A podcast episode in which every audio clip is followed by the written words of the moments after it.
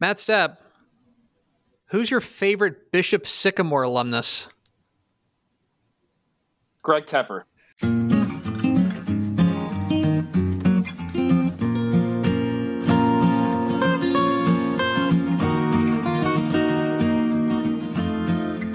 Tep and Step, your premium Texas high school football podcast from your friends, your amigos, your brothers at Dave Campbell's Texas Football and TexasFootball.com.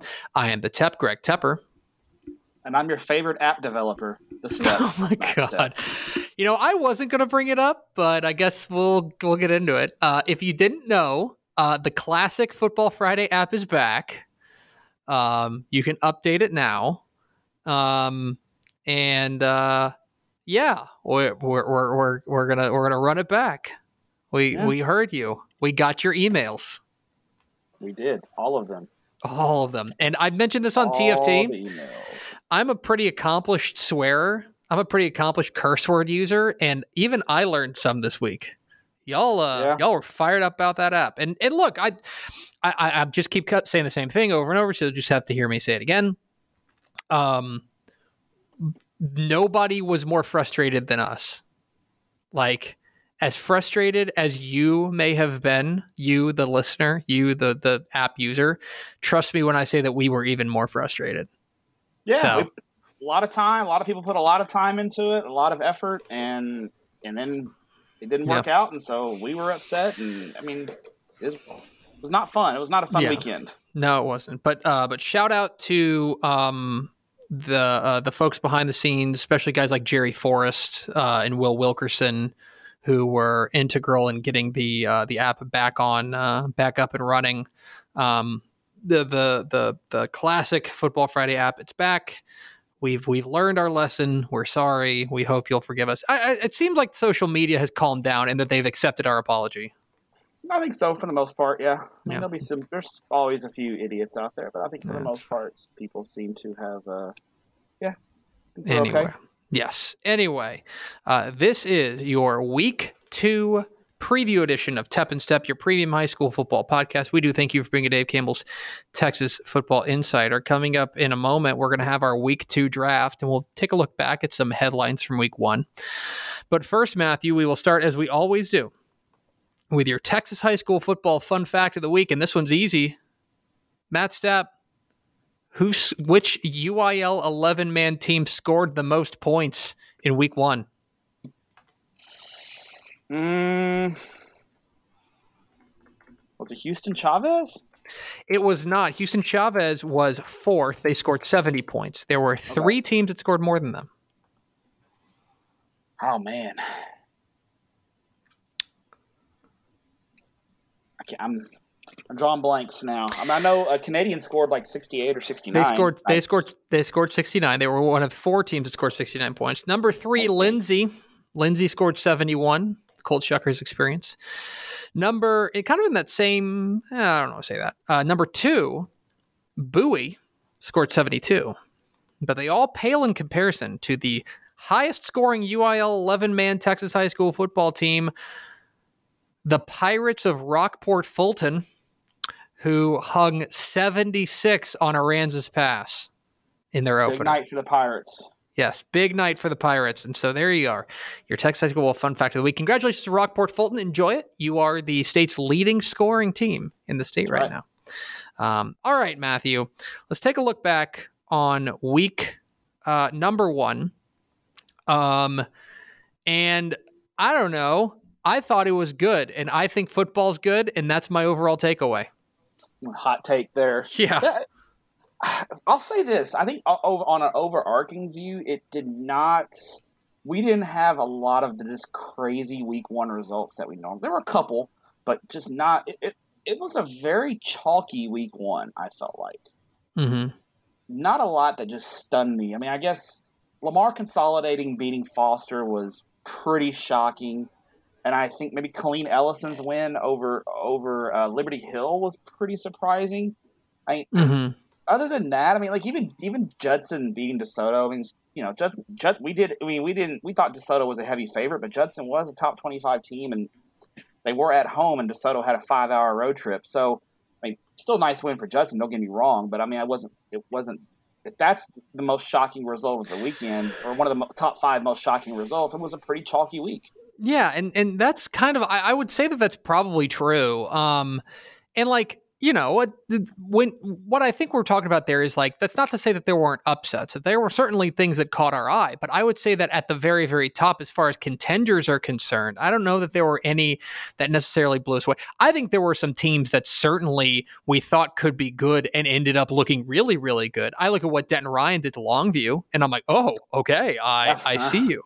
I witnessed that with my own two eyes, two eyes, uh, and that was um, pretty. I would I would say one of the result. more I would say one of the more underrated results that maybe people aren't paying attention to, but could have huge ramifications going forward.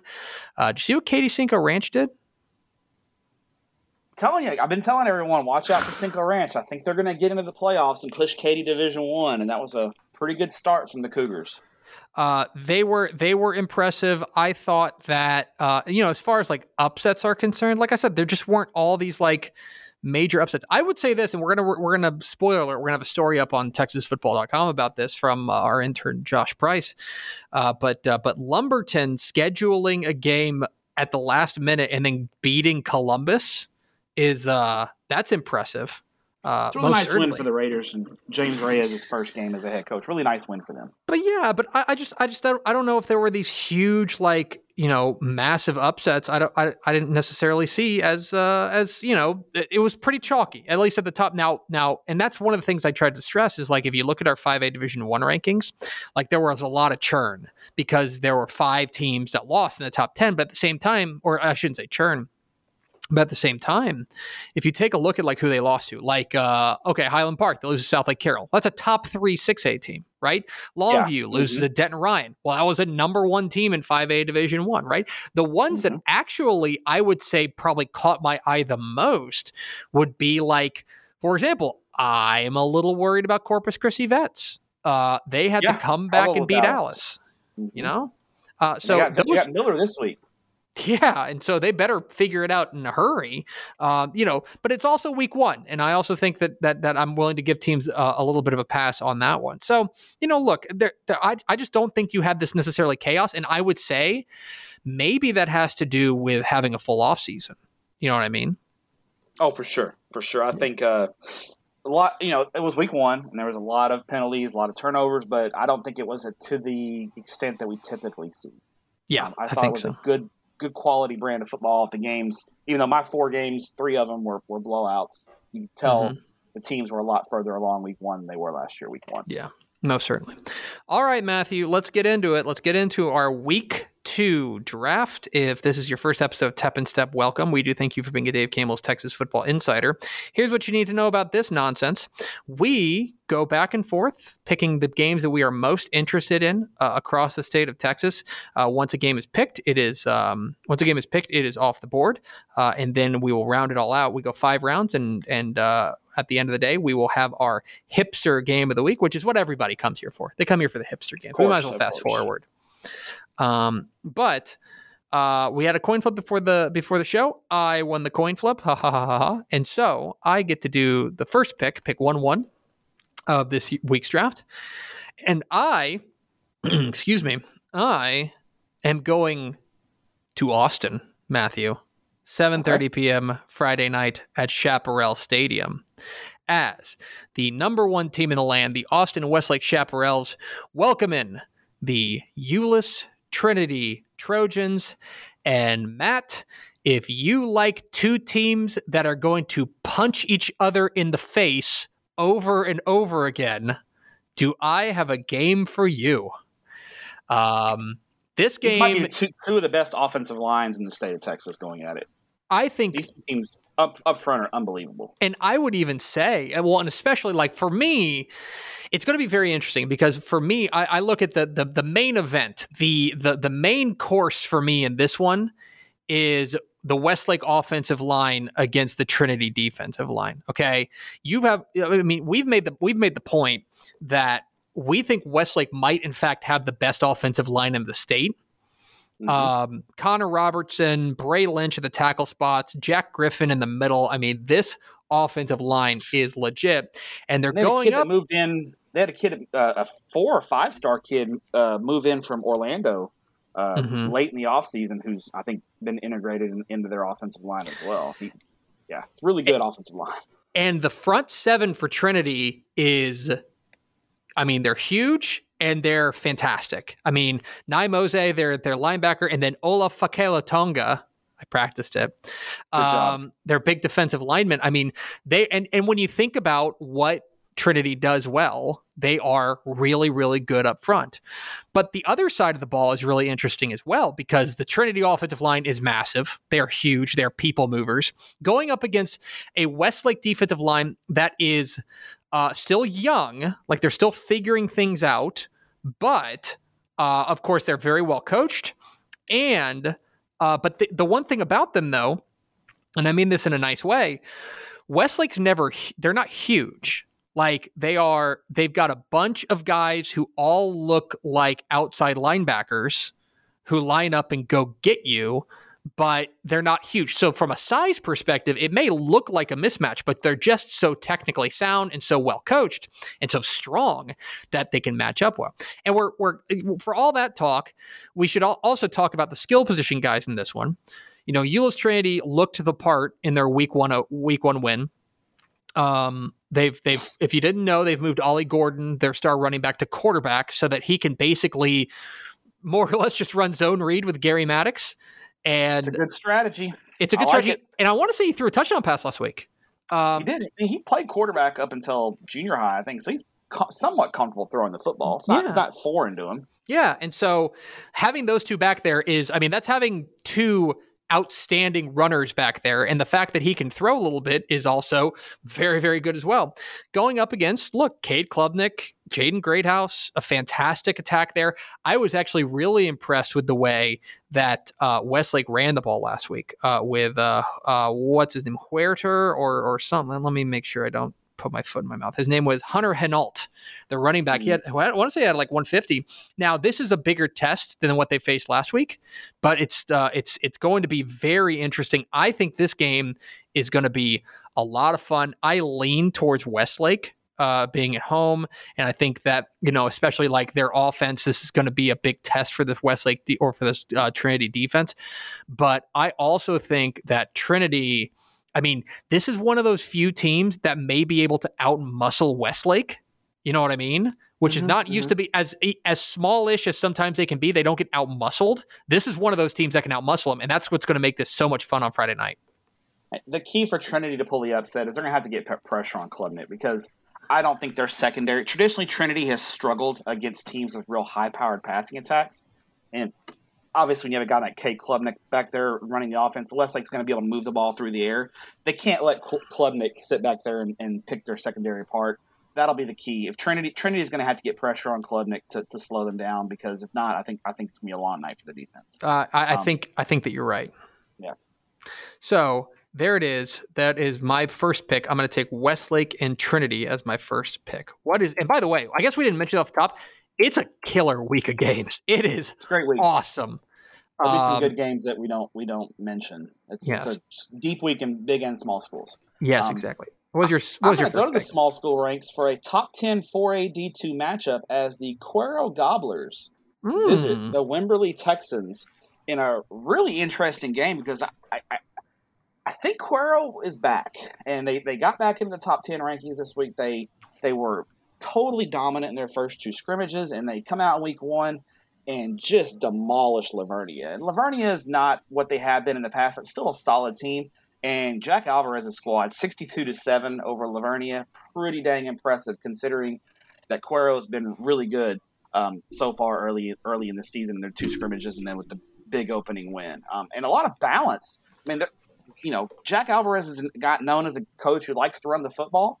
Cuero's quarterback threw for 259 and three touchdowns last week. Mm. And, and then they had a 150 yard rusher. It was a balanced, balanced performance from the Gobblers, and their defense has been really good. Um, I, I, you know, I think Cuero is, is, is, you know, after Jordan Whittington graduated, they had a couple of years there that, that were there. They've been a little bit down.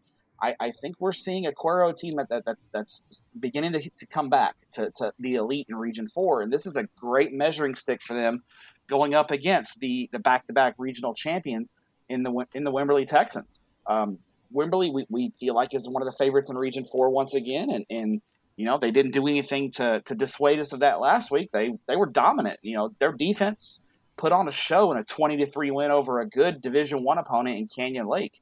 Um, I thought sophomore quarterback Cash McCollum had a good good debut in his first varsity start.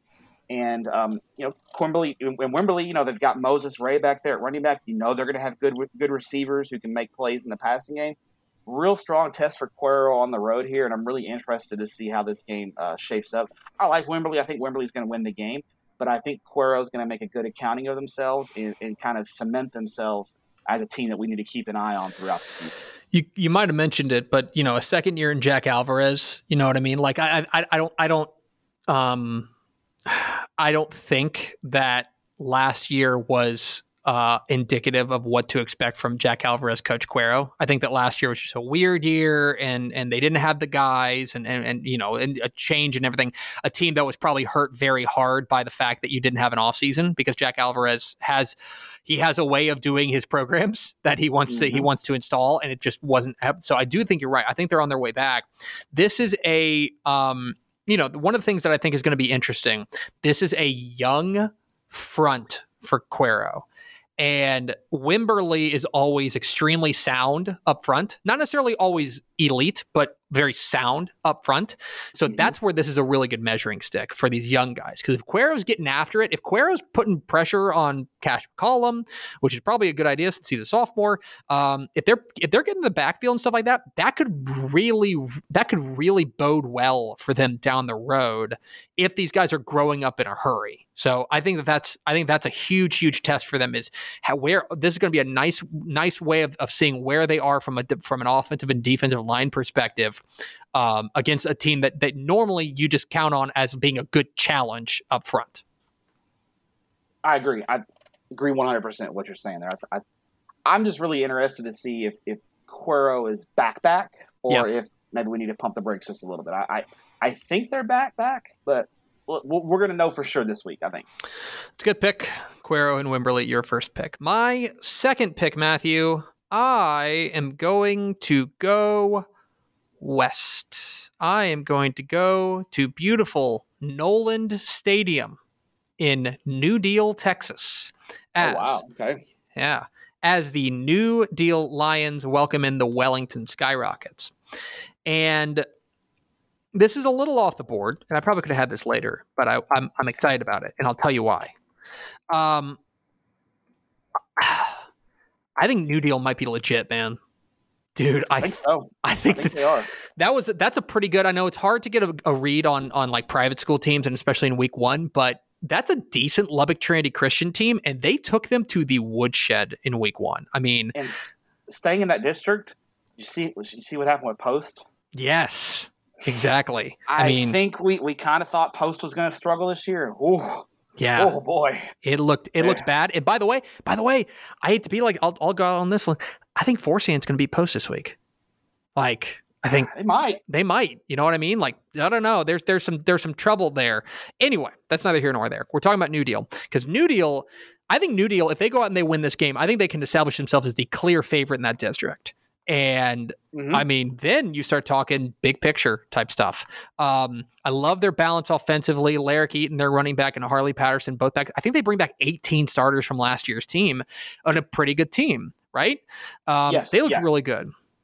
Now, let's talk about Wellington because Wellington is a perfect example of not having any idea what to make of a week one game. Because Wellington went on the road to Duncan, Oklahoma, mm-hmm. and they lost a close game. I want to say like 28 17 or something like that. It was, it, they, they kept it, yeah, it was a touchdown game. It, they kept it competitive. So they are 0 and 1, but I, I had to look this up. Do you know how many? So so Wellington's enrollment is 144. Do you know what Duncan's enrollment is? It's over 800. I mean, Duncan, Duncan is basically a. I've driven through there before. It's like a 4A town. 947. Yeah, it's a big, okay. it's a good sized school. It'd be a 481. Do, do you know who else has 947 kids? Paris. Okay. Yeah. And like put Wellington up against Paris. As good as Wellington is, Paris is going to smash them Do you know what I mean? Mm-hmm. That's not that's not a knock on Wellington. It's just a numbers game at that point. Um, and so I don't also, know. Mark, Mark Mark Ramirez didn't play. And Mark, oh, I did not know that. See, that's yeah, that's, he's that's new. he's dealing with an ankle, nothing serious, and they just held him out precautionary. But yeah, Mark, Mark Ramirez didn't play. Yeah, I would expect him if he plays this week. He's obviously huge because he is, of course, the state's leading returning rusher, and he he ate last time against New Deal. He had 136 yards and a touchdown against New Deal last year, and he had 15 tackles defensively. He's the real heartbeat of that team. Um, mm-hmm this is going to be a huge test, I think, for the for the Wellington defense. Who you know, last week they were pretty good against against Duncan, although it's hard to to really get a read on it. And a big test for this New Deal offense, which again looked really good, but how much does that you know that matter? I think this is a really interesting. I think this is like a reset game. Like we can reset the expectations for both of these teams coming out of this. That if Wellington mm-hmm. wins, it's like, all right, they're right back on track. That was a weird first week and stuff like that. If New Deal wins, and, and especially if they win like handily, like, dude, let's start talking big picture about the Lions because I think this team could have the juice. Yeah, man, this is a team that that I mean they are ranked seventh in two. This is a state ranked matchup. You know, number seven in two eighty one versus number three in two eighty two. So mm-hmm. I mean, you know, you look at New Deal, and I, you know, you, you got to think them along with Cisco are probably the two teams to beat right now mm-hmm. in Region One. So I, I, think it's a great, great measuring stick game for. But and I, I will get a better. Um, we'll be able to calibrate Wellington a little bit better against a Texas school this week, especially in their weight class. Yeah, I agree with you. So there it is. That is my second pick. What is your second pick, Matthew? I'm going to stay out west, and I'm going to go to Grande Communications Stadium mm-hmm. in Midland as the Amarillo Tascosa Rebels at one and zero oh take on the Midland Legacy Rebels, also at one and zero oh. And I, I feel like this is the premier big school matchup in West Texas this week. You've got um, the Tascosa option offense going up against that Midland Legacy high flying offense that, that that just can do a little bit of everything. And I think these are two of the best teams. These might be the two best teams in West Texas, regardless of classification this year. Um, you know, I think Tascosa is a real threat in Region One, Five A Division One, and I'll tell you what, that was a an impressive win over Abilene High. Like that's a good Abilene High team, and Tascosa was up twenty six nothing in the second quarter on Abilene High before kind of you know taking their foot off the gas a little bit. Um, their quarterback BT Daniel had a couple touchdown runs. Major Everhart had a touchdown run. They, they had a defensive touchdown, and you know for the most part their offense, their defense really did a number on a good Abilene High offense. Mm-hmm. That was that was an as very impressive performance from Tascosa to open the season. And uh, Midland Legacy, I mean, they threw up nearly 600 yards of offense on on a good Amarillo High team and a dominant 37 to seven win on the road last week. Uh, technically, it was a neutral site game, but uh, it was at West Texas A&M. West Texas A&M is about 15 minutes from Amarillo High. So, whereas Mid- Midland Legacy had about a four-hour drive. Yeah. So, definite road game for Midland Legacy there. But um, our guy, McKalen Young, uh, aka Quadzilla, uh, 247 yards rushing and four touchdowns. Uh, wide receiver Chris Brazzell, the uh, Florida international commit, had you know eight catches for 93 yards, and their their young quarterback Marcos Davila had a good game uh, and as a sophomore in his first start. Just a, a complete performance from Legacy, and their defense played well. They held Amarillo to under 200 yards of offense in that game. Um, so that's that, that's impressive. But this, this, is a different challenge this week because Legacy Legacy has shown the ability to defend spread teams in the past.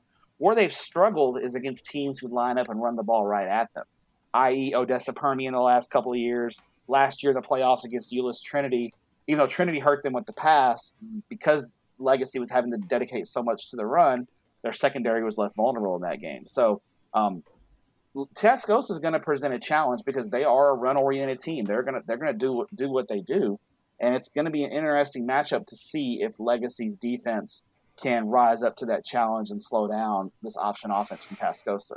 Um, I think it's going to be a hell of a game. I think it's going to be high scoring.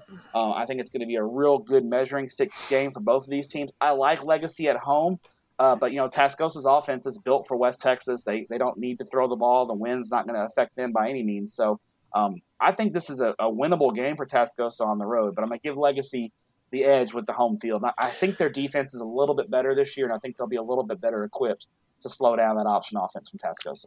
You know, this is one of those games that from a schematic perspective, you would look at and you'd be like, oh, this will probably end up being like 24 to 21, like a low scoring. You know, these two teams are going to run the ball, they're going to eat clock. These are explosive teams. Like, as far as run, as far as like, I mean, I wouldn't even call Legacy run heavy, but like, you know, they run the ball fairly, you know, they're probably 60 40 run. Um, like, that is this this game has a chance to be extremely explosive just because of the the style that these two teams run the ball with. They they run they they don't they're not three yards in a cloud of dust teams. Like these are six, seven, eight yard chunk running rushing attacks. So I think that if you are if you're thinking that this is going to be some sort of low scoring slugfest, I just don't see. I think I think you're right. I think this is going to be a bit high scoring affair that could get into the 30s or maybe even the 40s, just because of the the explosive uh, characters on display here. So it's an excellent pick there, Legacy and Tascosa. My third pick, Matthew. I think I'm going to come to the DFW area, but there's three I could choose. That's the that's the it's a it's a we have not is that right? I mean Trinity, but they're on the road. We have not picked a DFW game yet, even though it is mm-hmm. a monster weekend in DFW. Banging week in the Metroplex too. I know. I'm gonna go. Hmm, I might as well just do it. I'm gonna go 7:30 p.m. Friday night at Allen Eagle Stadium as the streaks on the line. All the streaks are on the line mm-hmm. as the Allen Eagles welcome in the Humble Atascocita Eagles. And well, look, I mean, let's start with this. Allen goes out there, and I don't know if you saw, but I think in the first quarter, maybe in the, even the second quarter, it was like 21 21 with Pesh with Plano East. It, uh, yeah, it was 21. It was 21 20 or something like that. It was, yeah. It was, it was tight. And mm-hmm. I, I'm sitting there at the Bally Sports Southwest desk watching that, and I'm like, what?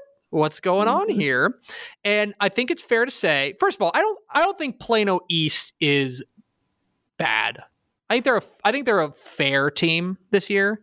Um, I don't think that there's some. They're. I don't think they're a weird statement, but they were probably the best winless team in the state of Texas last year. yeah, I think they're better. Let's put it that way. They're they're, they're better, better, than they were. Last. Yeah. They're better than this year. If, if, they were in a lot of other districts last year, they probably would have gone like four and six or something. They, yeah. they, they, would have. They were just they, they were unfortunate luck, really. Yeah, uh, but Allen came back. They they they hit the Jets. They got a great game from Jalen Jenkins, and then the new quarterback Mike Hawkins was pretty solid and stuff like that. And Chad Morris gets win number one. They get 84 straight regular season wins. They get uh, their umpteenth consecutive home win. They still haven't lost at Allen Eagle Stadium. Yada yada yada. Allen does what Allen do. this year's uh, this year's uh, annual we're scheduling this game to come up there and hand Allen their first loss at Allen Eagle Stadium is Craig Stump's Atascocita Eagles. And they came up here last year, right? Is that correct? Yeah, yeah, back to back year, yeah. Back to back years. They they want it they they they come up here for the express purpose. Let's be real about why this game is scheduled. Yes, of course they want a good non-district challenge, etc. They want to be the ones. They want to be the ones to beat Allen at home at their stadium. It's mm-hmm. happened every year since the, since the stadium is open that that they have had one big time challenger at home, and mm-hmm. this year it's a Atascocita, and once this again. once again and yeah. th- this Atascocita team, dude, is loaded. Yeah, with a capital L. So it's a really good Atascocita team that we think has a chance to make a lot of noise in Houston this year. Uh, all eyes are obviously on the big offensive lineman Cam Dewberry. I mean, this is one of the rare teams that I think can match up with Allen up front, which is always priority one whenever you're playing them. Uh, Gavin Session, their quarterback, is strong. Their wide receiver, Keith Wheeler, is strong. Uh, the question in this one is going to be whose defense steps up. You know, mm-hmm. uh, uh, looked great last week uh, in their season opening win defensively. Can they do that again against, let's be honest, a better offense? Um, can More Allen offense for sure? Most certainly.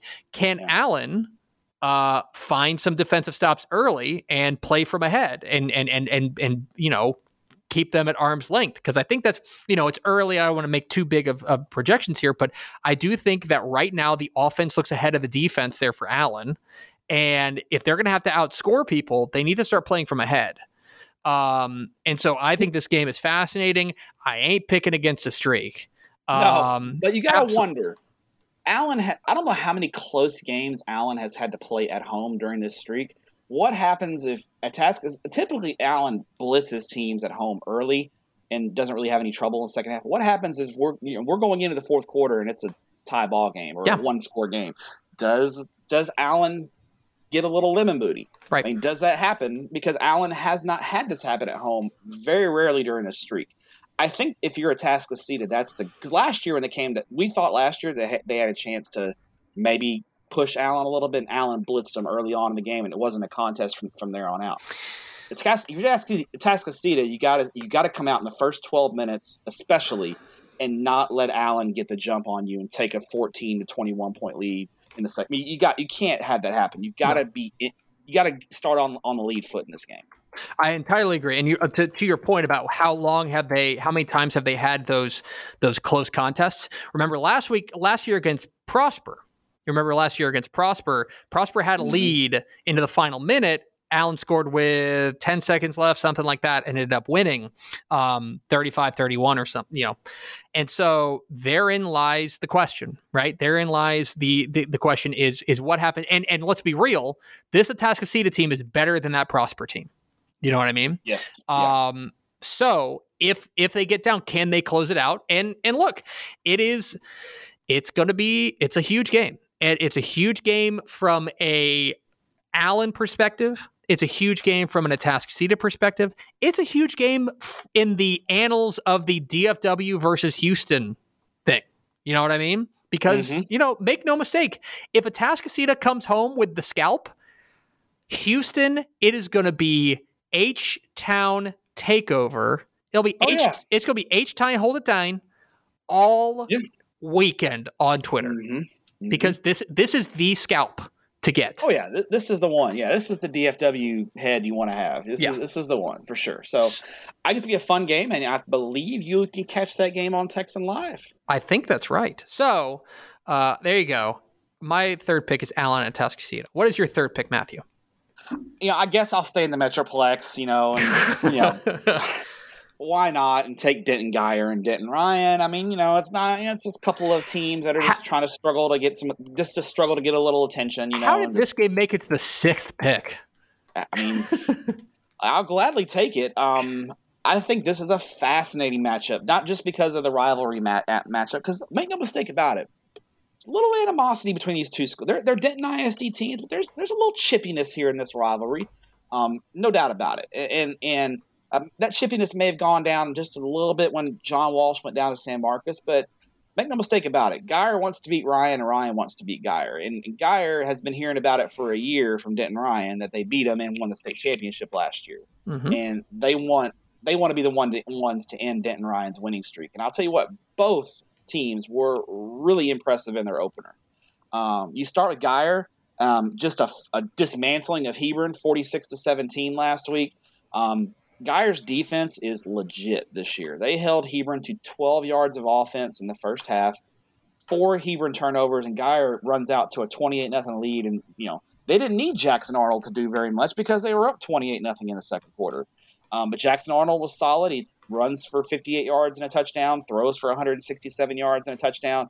Just a very efficient performance from the Denton Guyer Wildcats. And I, you know, like I said, Rodney Webb, he's coached some really good teams. He's never coached a team with a defense like he has at Guyer. Guyer's defense is for real, and they're going up against an, an offense in Denton Ryan that that you know I think rumors of their demise are a little bit exaggerated right now because they came out and that second quarter blitz against Longview was was something to behold. And Caleb Hicks, uh, junior running back, 139 yards and three touchdowns. And then when they want to just when they want to get real weird, weird with it, they put five star linebacker Anthony Hill there at running back, and and he just runs, he just truck sticks people, you know, back there. You know, he's he's a quote unquote change of pace back for Denton Ryan, but they cha- the change of pace is hey let's let's bring in this five star linebacker who's just going to destroy everyone who touches him. Um, I thought their quarterback Kalen Davis was solid in his debut. They didn't ask him to do too much in his first varsity start, but the biggest thing was he didn't make a lot of mistakes And I thought Denton Ryan's defensive line was really good. You know, we, we wondered how good they were going to be when, when, when, with Bear Alexander transferring to Fort Worth Brewer. Uh, but their defensive line looked really good. They harassed Longview's quarterbacks all night. They didn't allow Longview to run the football. And and they really capitalized on the mistakes that Longview made, and, and they forced turnovers, and that was, uh, and then they, they, made, they made plays on special teams. They had a block punt for a touchdown as well. So really complete performance from Denton Ryan in the win. Um, this was this was one of you know Denton Ryan last year only got pushed twice. Guyer mm-hmm. in the regular season and Mansfield Summit in the in the semifinals. Um, I think Guyer's better than last year. I'm not sure if Ryan's better than last year. Ryan's really good, but I'm not sure they're what they were last that's, year. That's an, yet. that's an that's almost that's almost an impossible bar. Like you Yes, can't it- hold it them really to that is. standard. Yeah. So that's why I'm, I'm going to take Denton Guyer in a really close match, close game. Uh, but I, I think that's the, I think that's the difference. I think I think Guyer's a little bit better than they were last year, and I just don't think Ryan's as good as they were last year. And this was a I think a one t- one score game last year. Yeah. So Um. there you have it. I- yeah. I think I think Guyer uh, ends the winning streak this week. Sorry, newspaper Steve. Yeah, I'm on the other side of that. I, I'm I'm going with Ryan. Um, I think that their defense really impressed me going up against, and they've already faced an explosive offense. Now, admittedly, Longview, I think, and you were there, Longview farted around a bit. Like I, Longview didn't help themselves too much defensively or they offensively. Made, they, on any side, Longview was not good on in any any of the three phases of the game. no, and but a lot of that was a lot of that had to do with Denton Ryan, but Longview certainly didn't help themselves. Yeah. Um, but I think this is a really, really it's an interesting game from a headspace perspective, which um, you know, we've talked a lot about Ryan with like the Highland Parks of the world. It's like, but this is a team that they've, you know, and, and I think it's it's important to remember that these two teams have not been playing consistently. Like No. I uh, in fact, I, I tweeted out something about like what the computer said were the best games of the week and stuff like that. And and Ben Baby, formerly the Denton Record Chronicle, wrote back, and now he's with ESPN, and he was like, "Wait, Denton Ryan, Denton Guyer playing?" I'm like, "Yeah, dude, things have changed since you were mm-hmm. here." like, yeah, yeah, so this is still like a budding rivalry, but there's some there's some animosity here, and I think For it's going to be fun to see. And a lot of this comes down to you know to to headspace and early in the year, and you know I think that this Guyer team is, you know. I, th- I think they, they might have the juice, man. Especially if Jackson Arnold is as good as advertised. I think they might have the juice. But I, I, I'm going to go with Ryan for now. But I reserve the right to change my mind in 15 seconds. Okay. fair, it's fair. Oh man. Now we're getting in a tough time because they're I know what I want to take with my fifth pick because I know you're not going to take it. Um Strategy coming in now. I guess it's there. I hate to be DFW area guy again, but it is such a great week in DFW. Let's go Thursday night, I believe at the Star. Um Star. at the Star in Frisco. I think it is. I think it is at the start. as the Frisco Lone Star Rangers take on the Aledo Bearcats. And um, the computer says it's the game of the week. And the computer, I'll spoiler alert for all you're a premium, a subscriber, you're going to know this eventually. Computer's got it as a pick 'em uh, between Aledo and Frisco Lone Star. And let's talk about Lone Star, okay? Uh, I think last year, I think people may like have just buried Lone Star and be like, well, well Marvin Mims is gone. They're going to stink. Um, they played San Antonio Cornerstone, and San Antonio Cornerstone is a big time private school team. Like they are a preeminent private school team. hmm And boy, did they drop the hammer on them. They Uh, did. Garrett Rangel goes 15 of 18 for 304 yards and four touchdowns. Uh, and, uh, and, and also ran for 20 yards. They got 100 yards rushing from Ashton Jainty. Their defense uh, pretty much held them to seven points up until the final kind of minutes of the game, uh, in which they, uh, they you know they scored with you know nine minutes left to make it 59 to 14. Lone Star looked the part on Friday night. And if you forgot how good Garrett Rangel is, I mean, he's now a three year starter, and they have weapons all over. Whether you're talking about Fogo Sequoia, which is their new number one wide receiver, they've got they had a number of guys get in on the action. I mean, they were spectacular in their debut. Aledo, ho hum, another another Aledo win. Um, they they took on Weatherford, who I mean, let's be frank, they they more or less like out overmatched. Uh, in, yeah. in in they, their they overmatched the six A school. Yes, which is you know uh, you know, ho What Aledo does. So um, it's Aledo being Aledo. What I found particularly impressive, and I think most noteworthy here, is that their I think their defense was really good. Um, I thought that they, you know, they were they were really really solid in this one, and the the defense looked very very good. Um, you know, B.J. Allen, uh, their defense looked very very you know looked solid. I think that this is a this is a team that you know again is going to be different. They're still figuring things out ex- as far as what they're going to what they're going to be, but but they were able to go out there and and and more or less do whatever they wanted. Um, you know, uh, they got a, a, touchdown run from Devon Keys. Uh, Braden, uh, you know, they they were able to to get the ball. Ryan Williams had a couple of touchdown runs. Um, they've got playmakers all over the field, and they're just going to be, I, I, don't know that they're going to have that big explosive play this year that they had, mm-hmm. you know, in the past couple of years. But I think their defense is going to be very solid. And that's the real matchup I'm keeping an eye on here is Aledo offense or the Aledo uh, defense taking on what is looking like an extremely explosive Lone Star offense. Um, I think that's the matchup here. Um, look, man, I mean, Computers got as a pick 'em. I like it as a pick 'em. I ended up taking Aledo in this one, but I think this game is fun, fun, fun. And, you know, let's not forget because uh, Aledo beat Lone Star last last year in a close one, right? Do I have that correct? It was a close game in Aledo last yeah, year. Yes. In, in Aledo, Lone Star would like to return the favor, I would say. And so I would say th- this is going to be a really fun matchup. Lone Star and Aledo. And, you know, like I said, the Computers guys the number one game in the, in the state. I don't know if I necessarily agree with that, but I will say that this is going to be a lot of fun on a Thursday night. I believe it's locally televised in the Dallas Fort yeah, area as well. Uh, our, friends, friends CW CW thirty three. I believe that's correct. So uh, multi screen with Texan Live and uh, CW thirty three if you're in the DFW Metroplex. So there you yep. go. Uh, and now, Matthew, what's your fourth choice? I'm going to go down to South Texas and the Polish Bowl oh. as the Falls City Beavers head just a few miles north. I believe it's 7.8 miles north to Poth to take on the Poth Pirates in the annual Polish Bowl, which is big doings down in that part of the state. And the last couple of years, though, hadn't been much fun for Falls City, as Poth has taken it to Falls City the last couple of years. Mm-hmm. And when you look at what happened last week, um, you might think that's going to happen again because Falls City didn't exactly dominate, didn't look dominant in their 27 to 12 win over Three Rivers. They they had the game firmly in control pretty much going the whole way, but they just didn't really pull away. Um, Grant Gendrush had three touchdown runs for Falls City to kind of lead the offense, but this wasn't just a uh, vintage clicking on all cylinders performance from uh, Falls City in this one. Uh, on the other hand, looked in midseason form as they demolished Lytle 52 to nothing last week. Uh, new um, new to the rankings, by the way.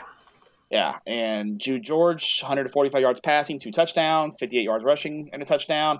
Uh, Zane Robbie had a couple touchdown runs as well. Um, I, you know, Poth dominated. Now, the, the interesting thing is that the, the, the Luna house is a house divided in Poth because head coach Jeff Luna at Poth, his letter, better half, his lovely wife, is the principal at Falls City. So you know how that goes, Tepper. Um, mm-hmm. Um, that that will be. I don't know how much they'll be talking this week, as uh, you know, I'm sure she'll be uh, talking a little trash and letting them know that her her, her squad is going to take down uh, her husband's squad. So uh, it'll be it's an interesting week. There's a lot of family ties here, a lot of cousins, a lot of a lot of relatives on on the two teams know each other. It's a it's a big deal. It's a community event down there and a fun game uh, to to be a part of. I can't imagine three years in a row Poth just blowing Fall City's doors off. I think this year Fall City is going to have the formula to keep it close. Mm-hmm. I think Poth mm-hmm. wins. I think Poth's the better team. They're the bigger school, um, and they have a little more depth and a little more size. But I think Fall City is going to find a way to keep this one competitive um, and make it for a fun night. Yeah, I, I think you're right. Uh, I think that I think Fall City's got a little bit more stomach for the fight this year, and um, and I think that you know as good as Poth looked, I, I also think that they were quite frankly, just a lot better than Lytle. All due respect to our pirate friends, um, mm-hmm. I don't think it's going to be a walkover, and so I think this game's going to be closer than than maybe their their season one or and certainly the past couple or their their season their week one game uh, for Poth. That is. Uh, I also think that it's going to be uh, closer than it has been the ca- past couple of years. So I think that's that's a good pick there. Um, all right, now I can take mine because I knew you weren't going to take it. My fifth pick, Matthew, Let's go to another Eagle Stadium. This one in Sterling City. Ah, you're going six man on me. 7:30 p.m. Friday night. Matthew, it's a state championship rematch as the Sterling City Eagles take on uh, May, the May Tigers. And uh, if you remember, well, last year uh, Sterling City beat May for their first ever state championship. Uh, it mm-hmm. was uh, it was uh, a lot of fun. Uh, they ended up winning 68 to 22. Uh, the game ended in the third quarter. It was a romp for Sterling City, and they were feeling it. They were, you know, it's all sunshine and daffodils. And you know, this past week they they, they started their season. Sterling City started their title defense with a nice win over Garden City. Garden City, you know, is is not the the Garden City that they maybe have been uh, in the past. They're still very, still strong, but they are, you know, they're they're they're they're, they're not necessarily that that contender, uh, statewide contender year in and year out. But a good win. They got their 56 44, I want to say, something like that. Um, ended up winning, you know, in, in a game that, that was a little bit nip and tuck, but ended up coming out with a win. May might have been the most impressive team in the state last week at any level. I mean what I'm saying when I say that because mm. they went and they played Borden County, the number two team in the state, and they beat the brakes off of them. I mean, absolutely beat the brakes off of them. Uh, in in you know, 45 them spectacular. Caden Hawk, our one A cover boy, uh, was very good. May looked the part in their big win last year. And now remember that they're this is the third time in a year that they are going to have played one another. They won in the regular season last year. Uh, May beat or Sterling City beat May forty-four to forty in a, a, fantastic game, and then Sterling City took it to them in the state championship game. Mm-hmm. Um, May hadn't forgotten that, and I think May is on a bit of a mission. I think this game is going to be a lot closer to that 44 to 40 game. I'm taking Sterling City because they're at home, but this is also one of those things that I could absolutely see May finally getting over the hump and getting them. Um, it, because, you know, I think that it's hard to beat a team twice. It's certainly hard to beat a team three times, and especially a team that's as focused as this May team is right now. I believe right now, let me make sure I got this. Yeah, this is number one versus number two in our uh, 1A Division 1 rankings. Uh, it doesn't get any better than this. I think this game could be another preview of a state championship game since they're on opposite ends of the bracket. Uh, but uh, May and Sterling City is uh, a massive, massive game out there in Sterling City. So if you're in the area, make sure you go out there and watch some quality six man football. That is my fifth and final pick. Matthew, what is your fifth and final pick? Going to go down to Corpus Christi for another ah. Thursday night game. Top 10 matchup as 4A Division 1 top 10 ranked Corpus Christi Miller takes on 5A Division One top 10 team Corpus Christi Veterans Memorial, and uh, a bragging rights game for Corpus Christi ISD. Is these two have uh, they've tangled a few times the past couple of years. They played twice in uh, 2019 with Miller winning the regular season game and Veterans uh, up, uh, knocking off Miller in the third round of the playoffs. And then in 2020, they played in non-district, um, and Veterans won that one as well. So Miller uh, lost two in a row to Vets, and I, I think coming in, especially after Vets having had so much of a tough time with Alice, I think Miller's coming into this game flying high with a ton of confidence because, you know, they they granted Corpus Christi Ray's struggling right now, but Miller dominated Ray and not only dominated him with their offense because we know Miller's going to have Justin Evans' squad's going to put up points. They're, they pitched a shutout and for Miller's defense to pitch a shutout, I think says a lot about where they are because we thought their defense would be really improved this year. Mm-hmm. And through one week, they did it. They they still had 600 yards of offense, and their young quarterback Jaden Brown, um, you know, huge shoes to fill with Andrew Body graduating. Uh, Jaden Brown in his first varsity start throws for 331 yards and four touchdowns. Pretty impressive stuff from him. Um, their star wide receiver Lonnie Adkism, who I think is going to be a Division One recruit, uh, seven passes for 158 yards and three touchdowns receiving. Um, huge game from Miller. Veterans Memorial, on the other hand, needed they needed some late heroics to to pull pull that one out of the fire on the road against Alice. And uh, I thought their quarterback Elijah Durrett in his first in his first varsity start had a solid game, but you know mistakes really kept Alice in this ball game. I think Vets is going to need to play a clean game uh, to win this one. And even if they do play a clean game, I don't know if they can win it. I think this is Miller's time right now, and I think Miller, you know, we we thought we wondered how good they would be losing Andrew Body, but they brought so much back at the other positions. This may be one of those cases where they're better at every other position, and the loss of a star quarterback doesn't hurt them as much. I like Miller in this one. I think Miller's going to make the statement and, and pull the upset here and knock off the state-ranked 5A Division One program at Veterans Memorial. So let's let's peel back the curtain a little bit about our rankings because we um, I do 5A, 3A, 1A in private schools. You do 6A, 4A, 2A. And we compare mm-hmm. notes and stuff and we, you know, go back and forth. And I say, what do you think of this and that and stuff? You know, it's a com- collaborative effort, but we are the, that's who is the head of those, those particular things. So I had the 5A rankings and Corpus Christi vets, uh, like I, like they won the game. So I wasn't going to drop them out of the rankings, but they, that, that's, that's concerning what they did last mm-hmm. week uh, mm-hmm. against Alice. Uh, that the offense just not really having that juice, and it could be a weak one. And again, I don't want to overreact to one week, but I think that you're right. I think Miller could absolutely take down Vets, um, and I think it's it's one of those games that, especially if Miller jumps out early and gets Vets thinking, "Oh man, like what's going on?" I think I think this is a game that's one of those that's maybe like could be decided in the first quarter uh, I think for for vets, they got to keep it close early, stay in it, and make sure that you're you're settling in and give your time, give your kids time to to to to move forward.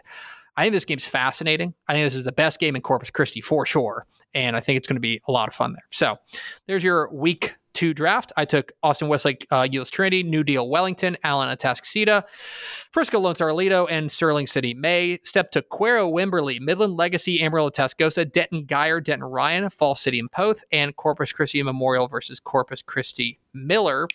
Notable games that did not get taken, if you'll if you'll indulge me, Argyle and Pleasant Grove. uh, Rockwall Heath. Rockwall Heath, Southlake Carroll, Lake Travis, Converse, Judson, uh, Celina in Paris, dude, I am very intrigued by that because mm-hmm. Celina looked great against Melissa. And Paris looked great. I mean, it's that's mm-hmm. those are two teams flying high. Tatum Daingerfield, which is a lot of fun.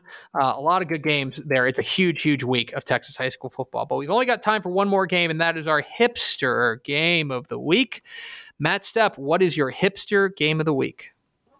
I'm going to go up to the Texas Panhandle hmm. as the Clarendon Broncos, a team that I think is one to watch in 2A Division Two, uh, take on the Ralls Jackrabbits. And I guess it's two really good teams. Ralls is in Region Two; they're in District Five. Uh, Clarendon's in District Four. Uh, so this is a, a, nice little measuring stick out there between two teams in Region Two, Region Two and Region One, who we think are really outstanding ball clubs. I mean, I, I think mm-hmm. Ralls has a chance to take down Hamlin this year. Now, Ralls in their in their opener did not fare too well. They lost a, a really good Farwell squad, forty two to twenty one. Uh, but I don't you know, I don't think it's a reflection of Ralls. I think it just tells you how good Farwell is. Um, it's a really good measure. I, I think Clarendon uh, uh they're not getting talked about very much because Wellington kind of steals a lot of the oxygen in that room. Mm-hmm. Clarendon is a team to watch, and they got a ton of speed and playmakers at the skill spots it's going to present a real problem for Ralls, and I think Clarendon's going to get a win. But this is a really good matchup because I think Ralls keeps it close, but I think Clarendon's going to kind of flex their muscle in this one and show and, and start to make a push into the top ten rankings in two AD two. Uh, I think that's an excellent excellent pick uh, for for a hipster game, especially you know if you're if you're in that area, go and you don't have a you don't have a game. Uh, make sure you check that out. All right, I'm gonna go out east to a really interesting Region 3 game in 3A Division 2 as Gilmer Harmony takes on and welcomes in Hughes Springs. Uh, Hughes Springs playing their opener. Um, this is a Hughes Springs team that we think has a chance to maybe be a sleeper in that District 11. Um, they are they're um, They've got a, a, couple of big time playmakers coming back. They've got 18 starters back from last year's team. Uh, Patrick Boyd, they may move to quarterback. He's the name to know there. And, you know, look, they are taking, they're in that district with Waskom and Elysian Fields. We have them slotted third in that district. Well, here's a good measuring stick because Harmony just got done beating Elysian Fields. Uh, last week, uh, they scored 19 unanswered in the fourth quarter to win 25 14. They got a big game from Evan Weber, their, their running back, who ended up running for, for four touchdowns in the game. But they started off slow. And so, look, I think we take a look at Region 3 of 3A Division 2, and we still think, like, all right, Waskom, Newton, Daingerfield in some sort of order. Maybe West Rusk looked good in their opener too. So uh, maybe add in a team like West Rusk. But here are a couple of like party crashers that are going to get an early measuring stick against one another Harmony and Hughes Springs. I think we'll kind of learn a little bit more uh, uh about that. Uh, and so I'm so I'm just I'm I'm very interested to see what Hughes Springs looks like because they are like from a from an experience perspective, very few teams have as much experience as they do. Can they Bring back the house exactly? Can they turn that into wins early? That's a big question. So, uh, Harmony and Elite, or rather, and uh, Hughes Springs is my hipster game of the week. Matthew, where are you heading this week? All right. Well, uh, Thursday night, I'm calling an audible. I was originally scheduled to go watch uh, Newman Smith and Carrollton Creekview at Standridge Stadium Thursday night, but uh, because the ref shortage actually worked out in my favor this week because I get to go to a new stadium and see a new team. As I'm headed to Cayuga, Texas, Tepper, my Anderson God. County stand up, as I will be watching the Mildred Eagles, uh, a, a home of Nic Shimonek, uh, former Texas Tech quarterback, who took them to a state title game not that long ago yep. taking on the Cayuga Wildcats in Cayuga Thursday night. I will cross off a new stadium off my list and go to a game that you are shaking your head at. I well, yeah, I am. Um, this is a okay. Let me just let me it's tell a rare you. chance for me to get to a two A game. Um, so let me just tell you that there are 697 Texas high school football games this weekend. Um, and the one, and so I have this formula that I put together. It's, it's very unscientific, to be clear, but I have this formula that kind of rates the games. And let me just tell you uh, that the Cayuga and Course Corsicana Mildred uh, ranks uh, 625th nice. out of uh, 697. So uh, you're a psychopath, but go on. Yes. Uh, Friday, I will be at Globe Life uh, Choctaw Stadium now. Is that what it's called? The uh, Choctaw uh, yep. Field or Choctaw, Choctaw Stadium. Stadium. my man. Yes. Yeah, uh, as the uh, Hebron Hawks take on the Martin Warriors in a battle of teams that are 0 and 1, uh, but still, I think we think two really good teams. So, um, going to check that one out Friday night at Globe Life or Choctaw Stadium. Choctaw get, Stadium. How they used to saying that. And yep. Saturday, um, I am going to be on the call on Texan Live Saturday night. what? Yes, me and uh, a professional broadcaster, Gavin Moritz, will deal the great with Gavin me, Moritz. Will deal with me as we will be on the call for Cy Fair versus Cy Park Saturday night at Ken Pridgeon Stadium. A game I I genuinely thought for a moment about giving my hipster game of the week to, but it's too big. It's too good yeah. of a game. You know. So that that that will be my Saturday. Uh, really, six o'clock kickoff Saturday evening. So really looking forward to it. I hope I don't butcher the broadcast too much. Gavin will carry me for sure. But it's this is a chance. I, I I've been touting Cy Park. Tepper, you know this. I've been I've been on the Cy Park bandwagon uh, all off season, and this is a chance I think for Cy Park to really mm-hmm. show where they stand because Cy Fair they struggled a little bit against Cy Ranch last week. The game got canceled in the second quarter, but they were down 21-7 when the game got got called in the second quarter. So uh, this is you know Cy Park and Cy Ranch are contenders in that district along with Bridgeland in District 16 6A. So this is kind of a good chance for me to see if Cy Park really can measure up in this ball game. So I want to know for the for the viewers at home, um, who would you say your color commentary style is like? Are you a Troy Aikman? Are you a uh, a Bill Walton? Are you a uh, like who who who who are you like? Tune in Saturday night and find out. Now that I really is a tease. I really don't know. I, I I'm definitely going to let the game come to me. I'm not going to be an over talker. Gavin is the professional, and he, you know, I'm not going to talk over his call, his call. I'm, I'm going to hopefully find my rhythm and be able to interject, you know, between plays and things like that. But Uh, my goal is to not get in Gavin's way very much and just offer offer some thoughts and you know just just kind of I'm going to lay low probably the first game. Now I'm, there might be another game and maybe I'll kind of get some confidence and maybe later on in the year uh, do do better. But but first game I'm going to lay low. So okay. Uh, we'll see how so I do. But I'm, I'm looking in, forward to the ball game. Tune in Texan Live Saturday night. Matt Stepp on the call with Gavin Moritz for Cy Park and Cy Fair. I might try to get to a game to be the color guy one of these days too. Even you know you'll you'll have to feel it out for me. See if it's if it's a miserable experience, and I won't. But I'm sure it won't be. I'm sure Gavin is a, a joy to work with. I guess we'll find out, won't we? Yeah, we will. Well, I, I I think Gavin is uh, in, Gavin's a good guy to work with, but we, we worked with those guys at seven on 7 mm-hmm. I think I think he'll do a great job. I, I, think you should get down to Houston for a Thursday game and yeah. get down there and do a game. Probably should. All right, that's going to do it for us. Thanks for spending a little bit of your day with us. Thanks for making Dave Campbell's Texas Football Insider. Please tell your friends about this podcast. And Stepp, thanks for your courage. Thank you. We'll see you next week on Tep and Step.